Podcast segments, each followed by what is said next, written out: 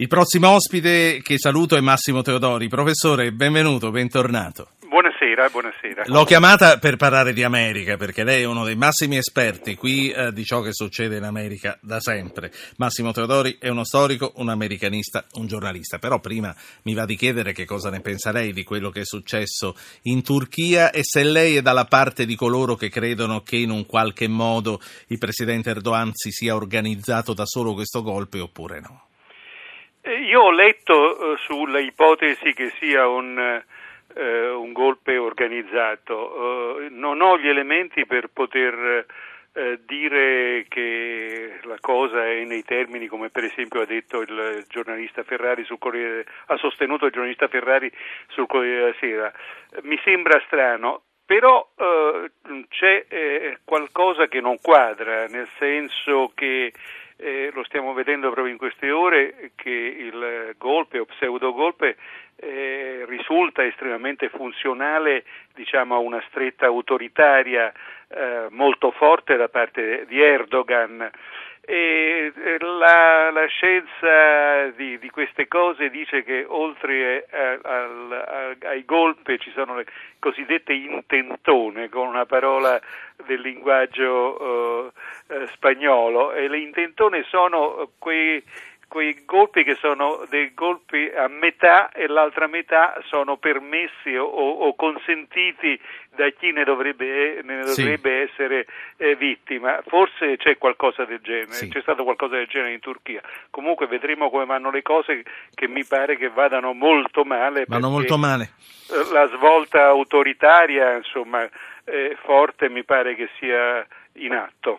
Io eh, a questo punto, prima di andare insieme in America, faccio ascoltare a lei e a chi ci segue i titoli di Franz Van Catre, l'edizione internazionale.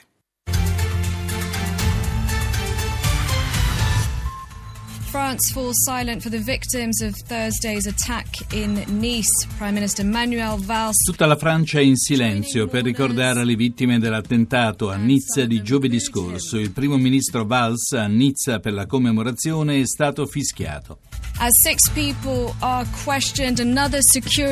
Sei le persone interrogate mentre è in corso un nuovo vertice sulla sicurezza a Parigi, il terzo da quando è avvenuto l'attentato. Il governo è stato criticato duramente dagli esponenti di destra e di estrema destra per come ha gestito l'emergenza terrorismo.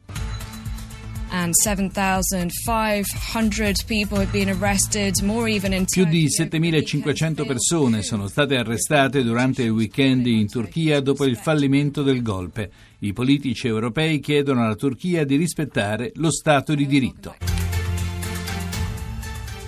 E allora, in uno stato di allerta massima Cleveland, in Ohio, nel nord degli Stati Uniti, comincia oggi la cinque giorni che incoronerà Donald Trump, candidato dai repubblicani al voto presidenziale di novembre. 335-699-2949. Voi dite la vostra. Io chiedo al professor Teodori se questo successo inaspettato, raggiunte nonostante la, forza, la forte resistenza del partito stesso, nonostante gli insulti, nonostante le provocazioni, lei a cosa lo attribuisce?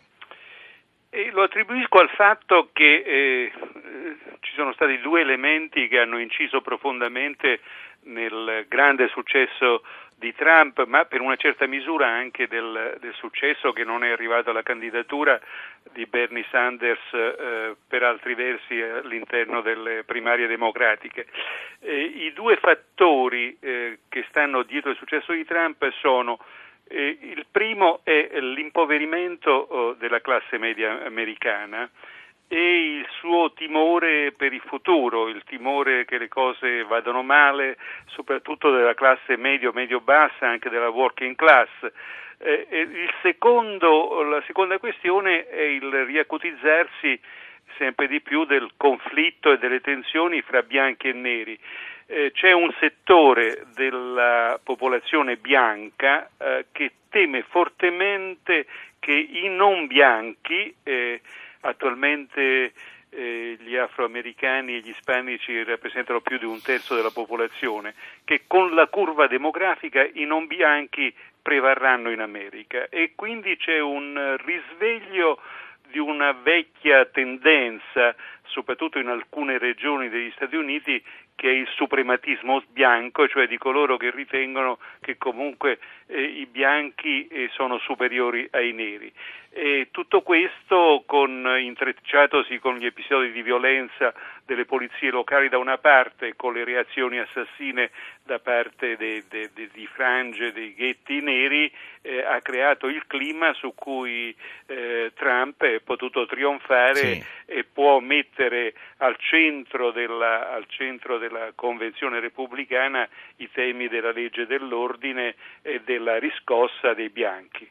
Tutto questo quindi lei dice è acqua al mulino di Trump. Secondo lei vincerà Trump? Quante possibilità di, di spuntare a lui a novembre? Ma eh, un paio di mesi fa pensavo che la cosa fosse impossibile.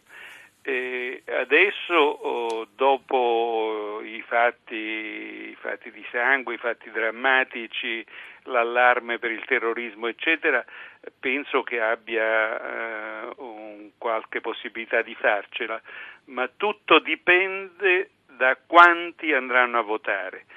Se andranno a votare eh, in massa i, gli afroamericani e gli ispanici, eh, sicuramente eh, la Clinton dovrebbe farcela come ce l'ha fatta Obama, perché Obama ce l'ha fatto essenzialmente perché quel tanto in più l'hanno aggiunto proprio gli afroamericani e gli ispanici che hanno votato più del normale.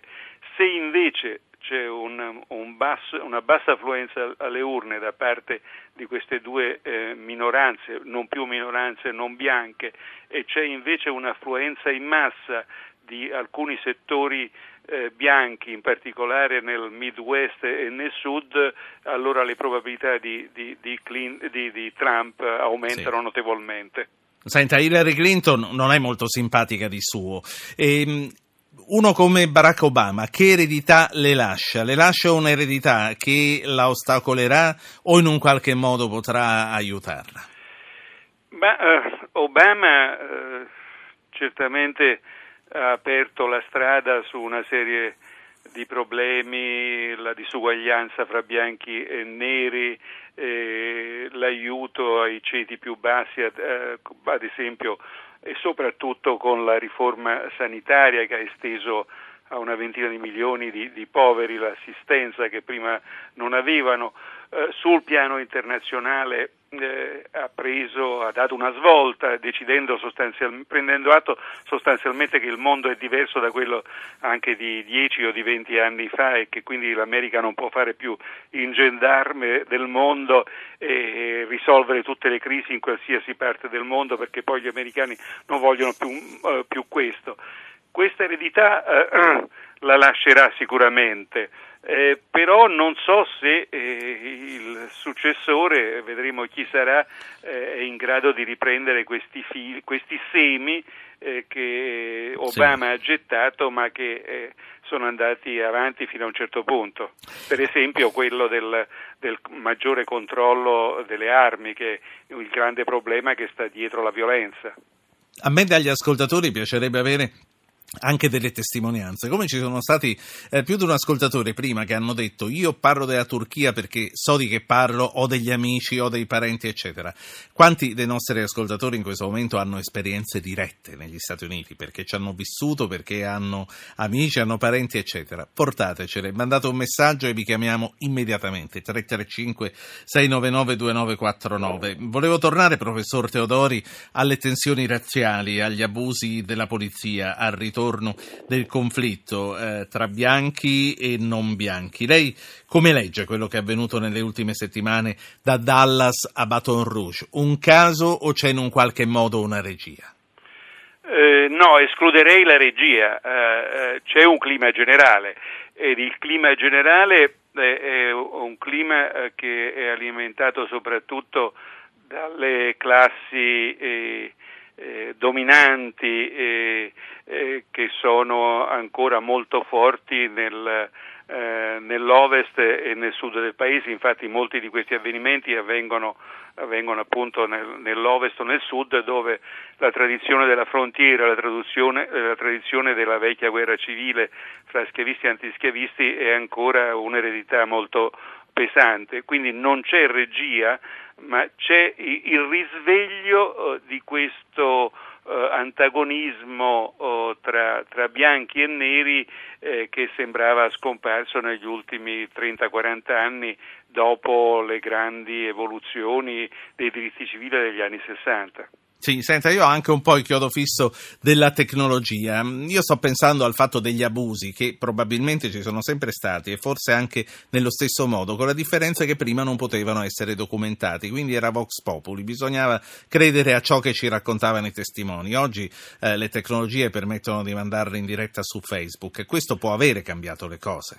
Sì, ha, assolutamente ragione che eh, molti di questi fenomeni che sono sempre esistiti oggi sono diffusi in presa diretta attraverso tutte le nuove tecnologie e quindi gli effetti immigrazione, eh, eh, gli effetti di, di emulazione, mi scuso, eh, sono molto forti, quindi su questo ha ragione. Però eh, io direi che un elemento che ha contribuito negli ultimi anni, che è diventato sempre più forte, è stato anche una reazione rispetto alla presidenza Obama, cioè um, una parte della popolazione bianca e soprattutto i, i gruppi locali di, di, potere che controllano poi i governatorati, le città sì. e le polizie locali in alcune regioni del sud e dell'ovest eh, beh, hanno cominciato a reagire al fatto che, che, un nero è arrivato alla Casa Bianca. Ci sono voluti un po' di anni, però questo è un effetto che sicuramente non possiamo misurarlo direttamente e eh, certo. dire che c'è un, un, un, sicuramente una causa un effetto, però se guardiamo con un angolo visuale largo in questi anni eh, il fenomeno esiste. Le rubo ancora un paio di minuti, poi la lascio andare, so che ha un impegno e anzi la ringrazio per averci dedicato questo tempo. C'è Giuseppe, un ascoltatore che chiama da Vibo. Buonasera Giuseppe. Sì, buonasera, volevo rispondere all'appello di portare un'esperienza di parenti americani sì. eh, nella, nella richiesta anche di questo fenomeno che è Trump eh, diciamo, la sensazione che si è avuta da parte di parenti, anche magari repubblicani o comunque di quella parte, è che all'inizio Trump veniva visto veramente male. Eh, preferiva ovviamente un candidato più moderato, più classico, diciamo, per il partito repubblicano. Poi eh, successivamente quando, quando Trump ha conquistato diciamo, questa candidatura, sì. mh, mm, ciò che è stato chiesto dice ma come ci come hanno cominciato a farselo piacere in un qualche modo, signor esatto, Giuseppe. Sì, modo, mm, sì, pur, purtroppo non si capisce tanto perché lei sta parlando col viva voce e rispetto anche... No, no, no, ho chiuso il viva voce. Ah, Dicevo, eh, peggio mi sento allora, si, sì. Si faceva infatti una, si, però non si capisce niente uguale. Giuseppe, mi dica solo una cosa. Eh, I suoi parenti, eh, per queste esperienze che ha citato, in quale parte degli Stati Uniti vivono e che cosa, che cosa fanno nella vita? Parte dell'East Coast e fanno parte di una classe più medio-alta, perlomeno ehm, fino ad adesso più medio-alta, perché tra l'altro quella medio-bassa eh, in America viene un po' di sì, sì, no, no, volevo sapere l'esperienza che lei ci ha portato, siccome è diretta, da che strato sociale, da che zona sì, sì, geografica certo. arrivava. Coast, quindi praticamente sì. zona newyorkese. Grazie Giuseppe, grazie a lei, eh, professor Teodori. Immagino abbia capito, comunque si sentiva veramente male, immagino abbia capito. Sì, sì ma la, la, la, sua richiesta di dove vivevano è una, è una richiesta molto giusta, nel senso che io ricordo sempre che quando, eh, soprattutto in questi casi, quando si fanno queste considerazioni come nella situazione attuale, che bisogna considerare che l'America è, è un paese di tante diversità, diversità di carattere eh, non solo territoriale ma culturale, religioso, etnico, di atteggiamento eccetera e quindi non bisogna fare mai delle generalizzazioni e andare sempre invece nello specifico di determinati settori, determinati territori eccetera, altrimenti si rischia di fare come certo. quelli che dicono che l'Italia è tutta una Calabria con l'andrangheta, insomma, è lo stesso discorso. No, no, è vero. Senta, ma proprio per concludere, il nostro amico diceva prima lo vedevano come un marziano, poi quando hanno visto che ha conquistato la nomination hanno cominciato a farselo piacere.